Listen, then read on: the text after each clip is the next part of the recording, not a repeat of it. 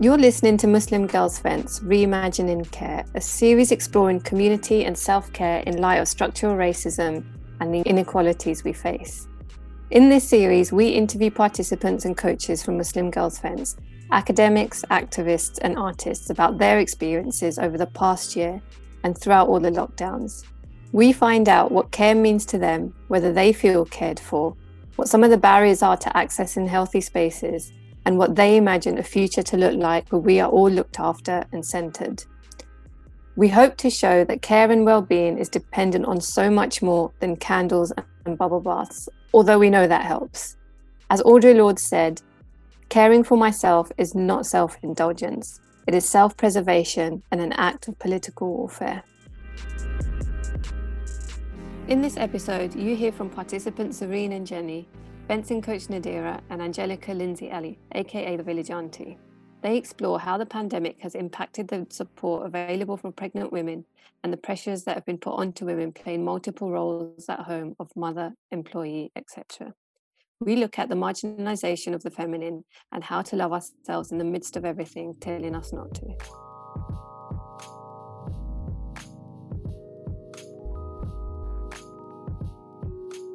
My name is Zareen um.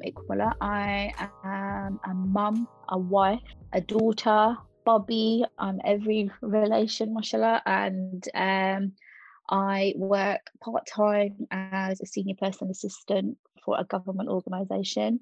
With um, the fencing sessions, the virtual sessions have been amazing um, in the sense that I've still been able to sort of keep some sort of social interaction even if it is virtually um, social inter- interaction with like the sisters you know friends um, it's been really good. And the fact that you know young children have been able to get involved as well it's been really good for my well-being in the sense that no matter how stressful a day i've had that the sessions doing the sessions virtually has been my me time um, and you know, alhamdulillah, like my husband has been so good with it. You know, he's been really, really supportive and he's like, no, that's fine, it's your time.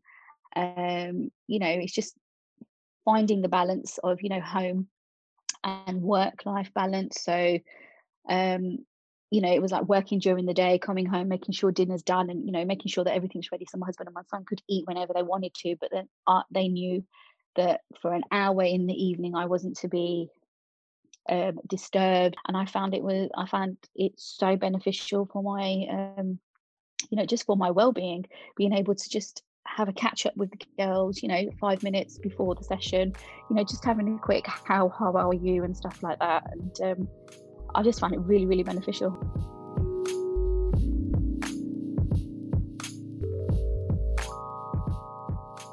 at the beginning of the pandemic i felt that because it was just something new to the nation, I felt nobody knew what was going on, what wasn't. Finding out that I was pregnant as well has been like amazing for my husband and I, but I have felt that it's been unfair in the sense that I have to attend all my appointments by myself. Um, I can't have my husband with me, which has been I felt like that has like when I have an when I have an appointment, I get a lot of anxiety, knowing that I can't have my husband with me, and God forbid something's wrong. Um, alhamdulillah everything's okay but i just feel like there's not enough support within sort of like maybe the nhs for pregnant women who you know i feel like some of the nurses midwives that i've spoken to have been really really nice and caring and you know making sure that we're being supported. But i feel there's not enough there in the sense that we can't have our partners with us um, which i have found really really like I said, it just makes my anxiety, it gives me a lot of anxiety knowing that I have a hospital appointment and my husband can't be with me. He has to sit in a corridor or he has to sit in the car and wait. And I feel like being in the situation of, you know, being an expectant mother, I feel like there needs to be more support out there for us.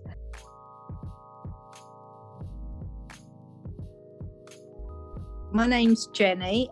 I'm part of the MSA group. I joined to do badminton um, about two and a half years ago, and so I really enjoy the activities that this group provides.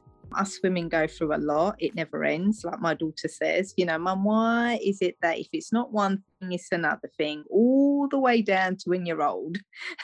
and these male species get away with everything. They don't have to go through anything. You know, so in that sense, obviously we go through different stages in life. So um you get to a point where you notice things about yourself, you know, like where at one point you might never have put on weight, you could eat as much chocolate as you like and you don't put nothing on. There comes a time where you think, oh dear, you know, I can see myself changing a bit in terms of your weight. So you try and sort of um, maybe, you know, change your diet a little bit, bit by bit. Um, and I think most importantly, it's just to be active. It's not necessarily sort of say losing weight um, because everybody's not going to be stick thin. It's more about you keeping fit um, and moving. Um, and I think that does help a lot of people because if we all go, I sometimes think, you know, if we're all going in there just thinking, oh, I need to lose weight, um, that's that's that's hard work, you know. But if you go in there thinking, I'm going to have a bit of fun and I'm going to enjoy um, an activity, then you know I think having that mindset is better.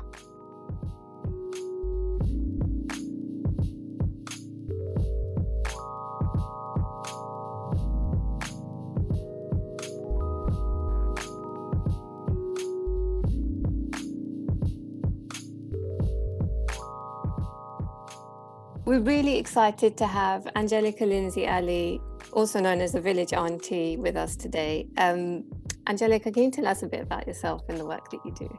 Sure. Uh, I'm an intimacy and relationships expert. I give women advice on how to have fulfilling and meaningful relationships with themselves, their partners, and, and other relationships in the community.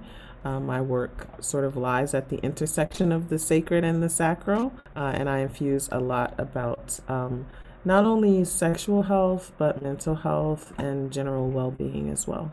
Amazing. So, thinking about care and well being, like what does being cared for mean? And what does caring for yourself mean? And how, how do you show care to your community? I think when, when you use the word care, the first thing that comes to my mind is safety. Not just physical safety, but also emotional and spiritual safety. It's any practice any ritual, any activity that makes you feel safe and nurtured, whether that is coming from another person or whether that's coming from yourself. I think that um, self care has been commodified in a way that it feels as if you have to have access to a certain amount of tangible resources in order to perform self care. But self care can be as simple as smiling at yourself in the mirror and you know saying a positive affirmation. Uh, it could be spending time you know with someone that you love. It could be you know grounding yourself in nature by getting outside for a walk. Um, caring for your community is is really around the same principles. How are we providing structures of safety, and how are we dismantling those systems that take a sense of safety away from us? And what are ways that we can use sort of a decolonial approach to community care that's not um, dependent upon wealth, but it's really dependent upon a redistribution of human resources in the form of kindness, um, empathy, and equity. That that's what comes to mind when you talk about care in that regard. Mm. So you mentioned safe space um, and safe spaces. How how do and I know in a lot of your in the work that you do, a lot of spaces are only for women. So how do we as women create and facilitate those spaces for each other? I think one of the ways that we do that is by being fiercely protective of those spaces, first and foremost. Even in spaces that I have that are for women only, you'll often find women invoking the name of a male teacher or a male scholar or talking about something that is from um, a perspective that leans heavily on the male gaze. And I think one of the ways that we keep spaces safe is that we become comfortable with protecting a gender segregated space that is only for women. And that sounds easy, but it's actually quite hard because a lot of us have been programmed to believe that we need that validation and certification from a man in order for a space to be um, deemed good or appropriate. So I think that's one of the ways that we establish safety. The other way that we do it is we have to do a lot of self examination. Every woman who is in the space, you have to make sure that you are ensuring not only the safety of yourself, the safety of your sisters because sometimes we can unintentionally and unconsciously offend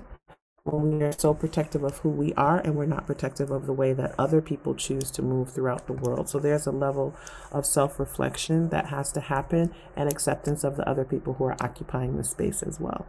Thank you. So, thinking about um, the male gaze, which which you mentioned, like so many of us struggle with anxiety around body image. Um, and what are the causes of some of this for women, like in terms of the structural societal causes? And then how do we learn to love the body that we're in? So I, I like to tell women that no one is beautiful everywhere in the world.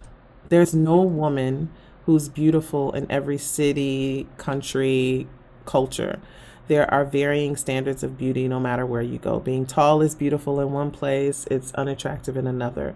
Being thin is beautiful in one place, being you know full bodied is you know attractive in another.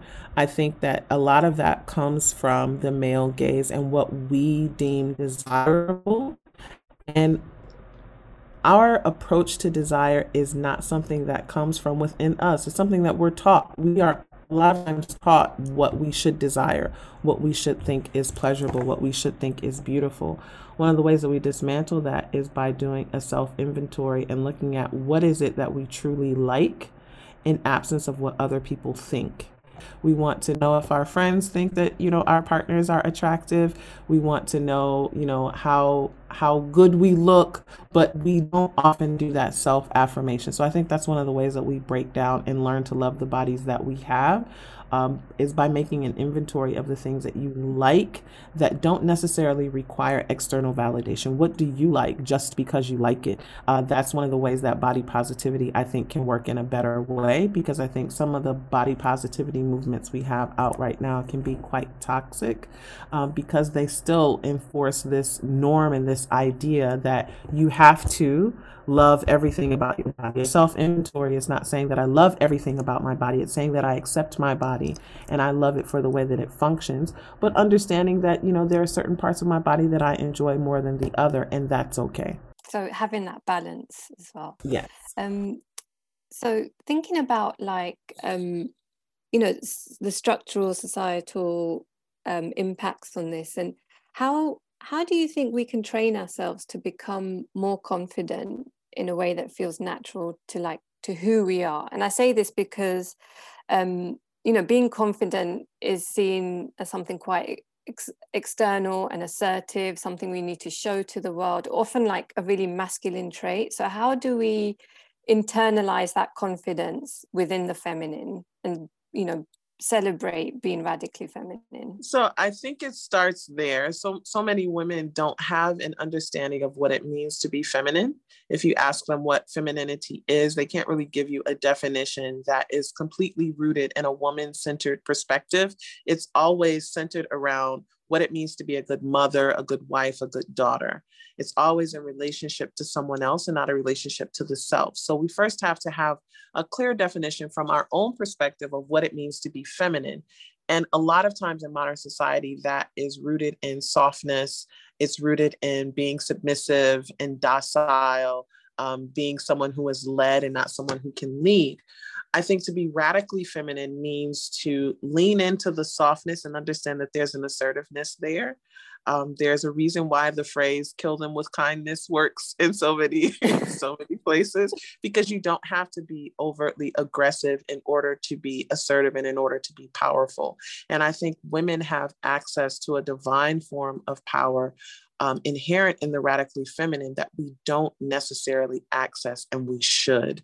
I don't think we take our power from emulating men, um, we take it from being fully ourselves as women. So, how can we become confident in that? I think one of the ways that we do that is through community.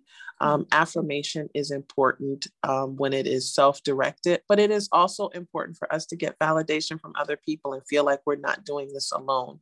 So, developing strong relationships with women who are also seeking to operate from a radically feminine perspective, I found can be very helpful. And also looking to other women who we see may embody those characteristics and principles that we're looking to imbue ourselves with.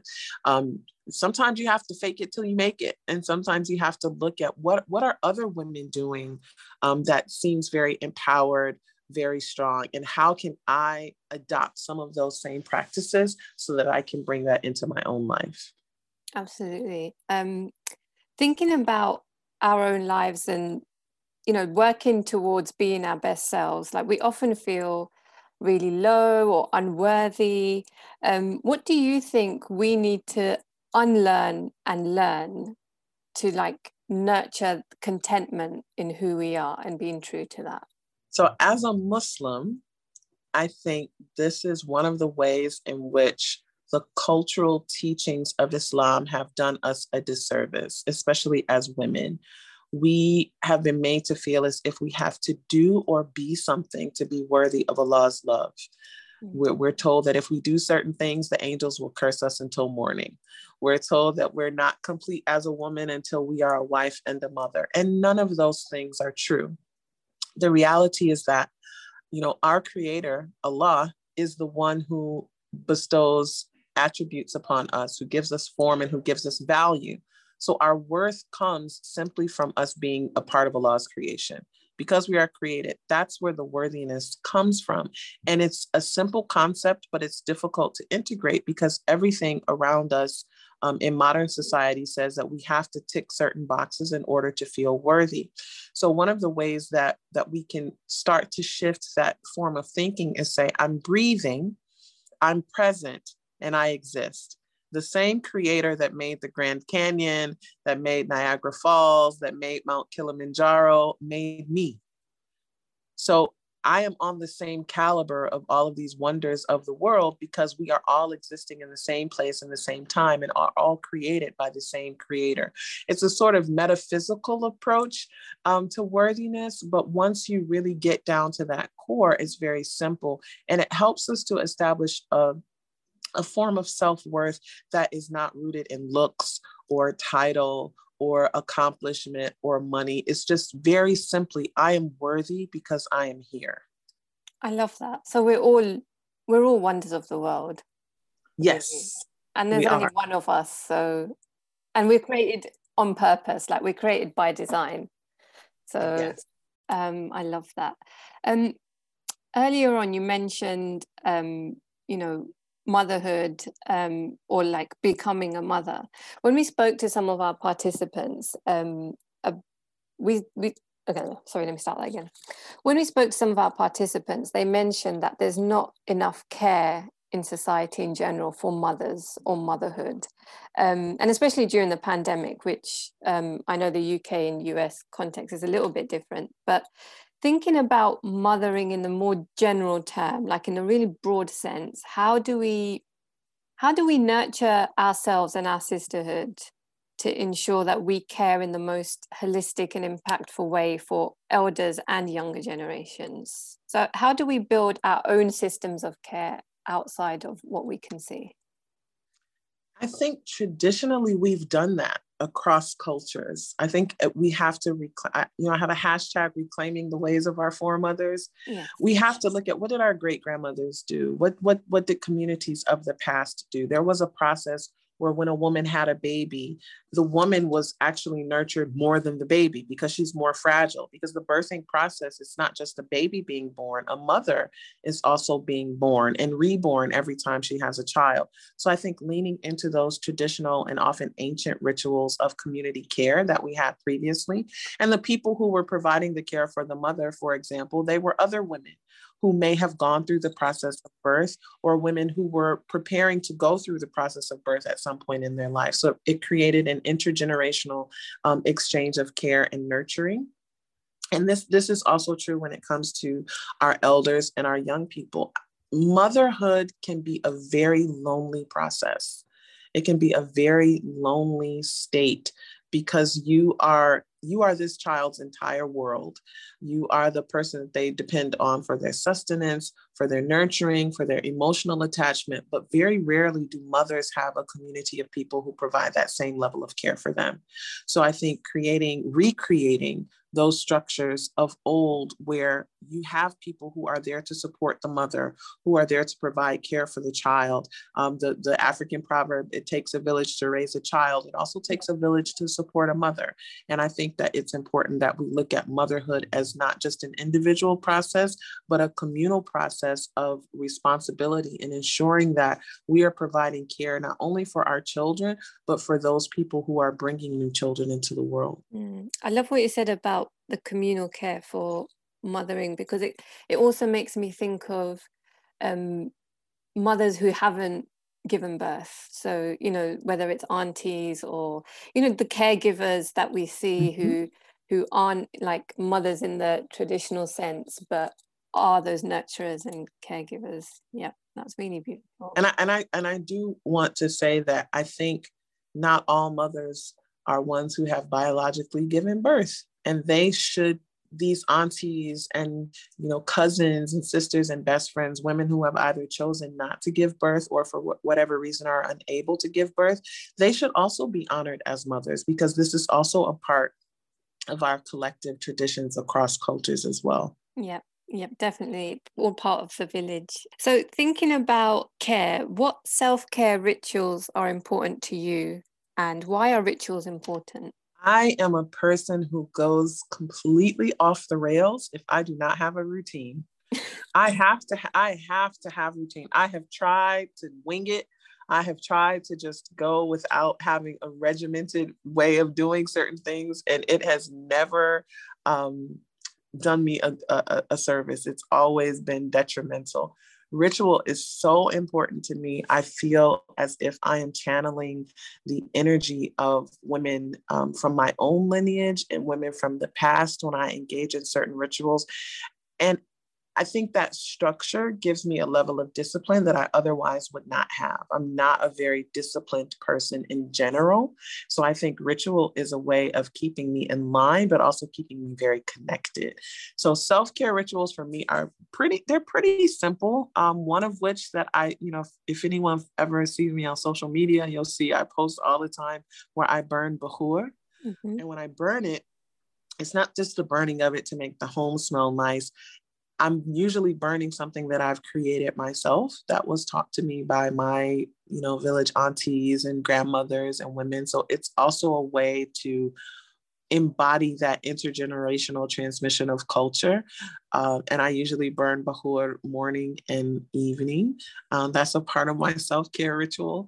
I also spend a lot of time in nature. I'm not an outdoorsy person, so I'm not. A, I'm not a let's go for a hike. Please, I will sit and wait at the base of the mountain for you to get back down.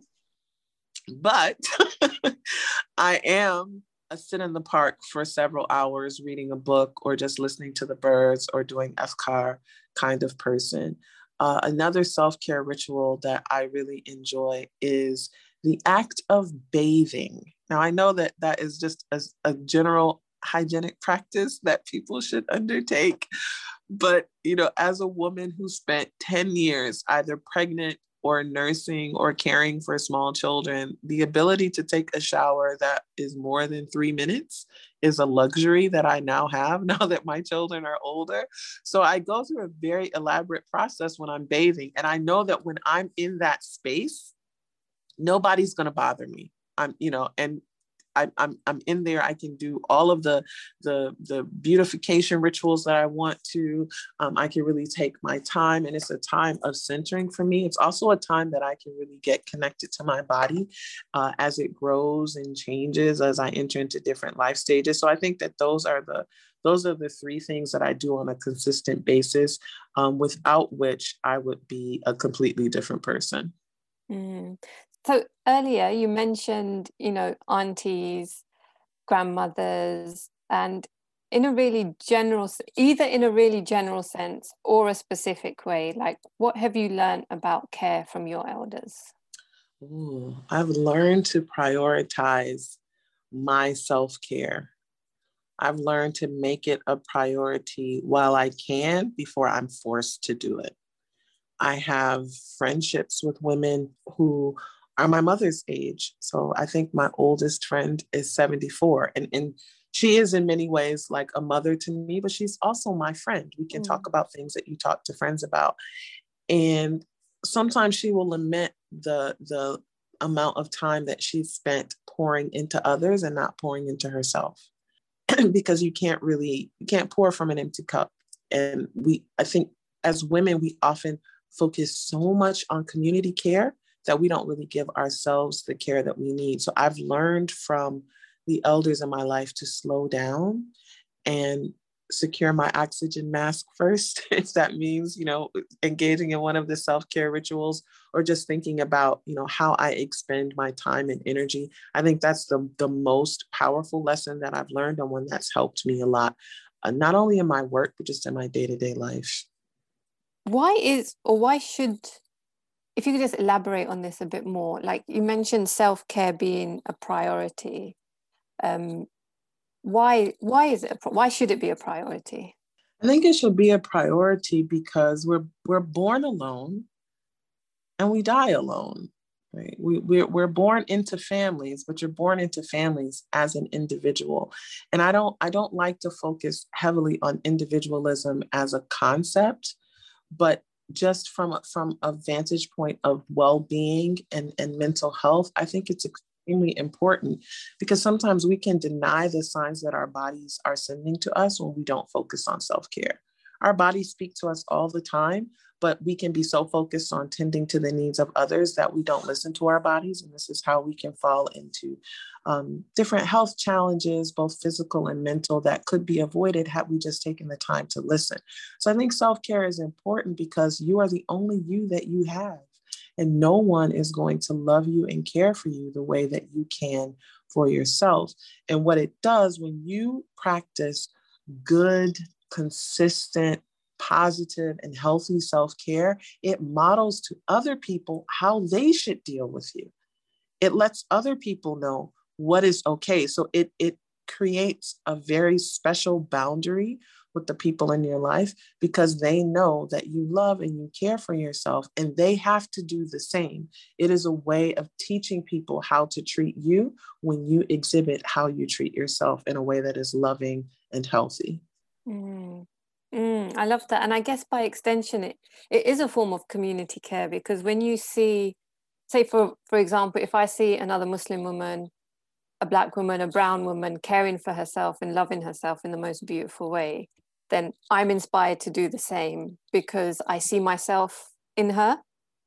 So yes, there's there's like that sort of like you said, that that role model, that modeling of and that connection of when you see yourself in someone and you see them treating themselves really well, then why should you not be doing the same? I love that. Exactly. Yeah. You give you give a woman when you stand in your glory, you give another woman permission to do the same. Mm. And thinking about glory, I've got like one well yeah, one of my last my last question. Um, so how do you celebrate yourself and those around you in everyday life? How do I celebrate myself? This is something I struggle with.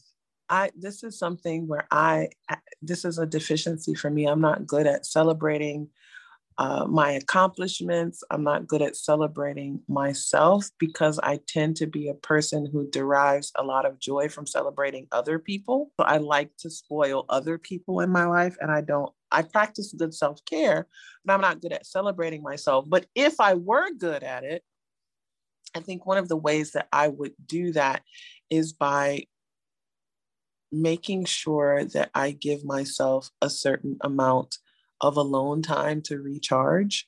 I think that feels celebratory to me because so much of my work is focused on the community and engaging uh, with women. Um, so much of my home life is focused on my husband and my children.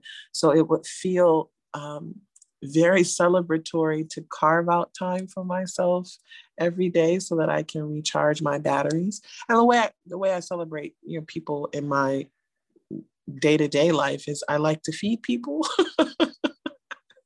I like to spend time. Uh, I like to listen, you know, give people give, give people a space to listen. And I think that that's a celebration of the connections that I have uh, in my life and something that I try to do as much as I can. So your homework now is to celebrate yourself. Yes. From us. I need that homework. Angelica, thank you so much. It was so good to speak to you.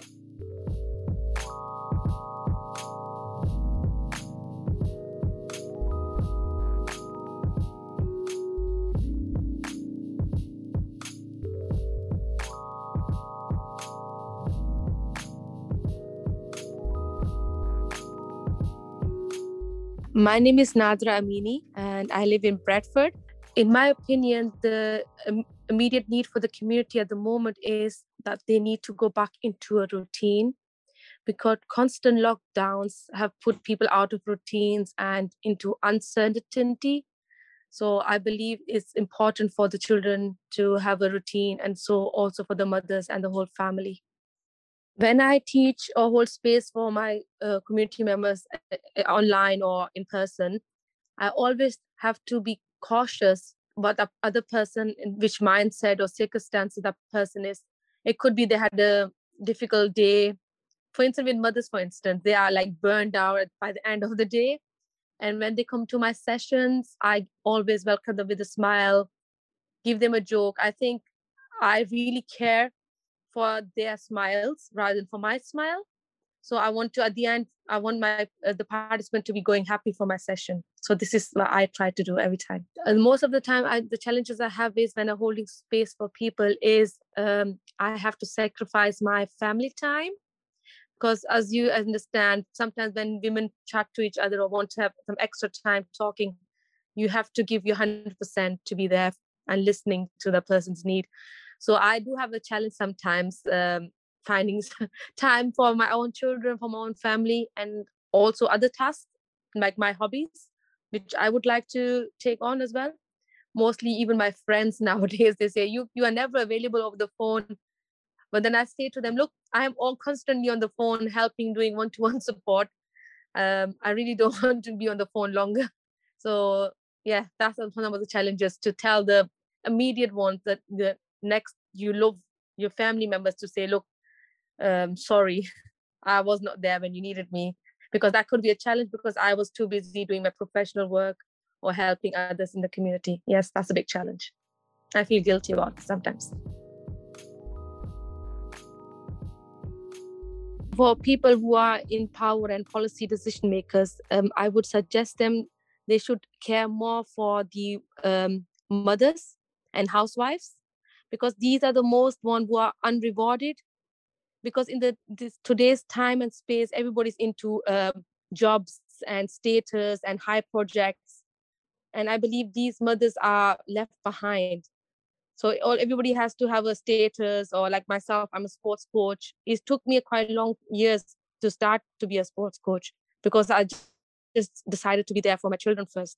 So most of the time it's hard for the the the policymakers they don't value our women's generally speaking even uh, even the female coaches.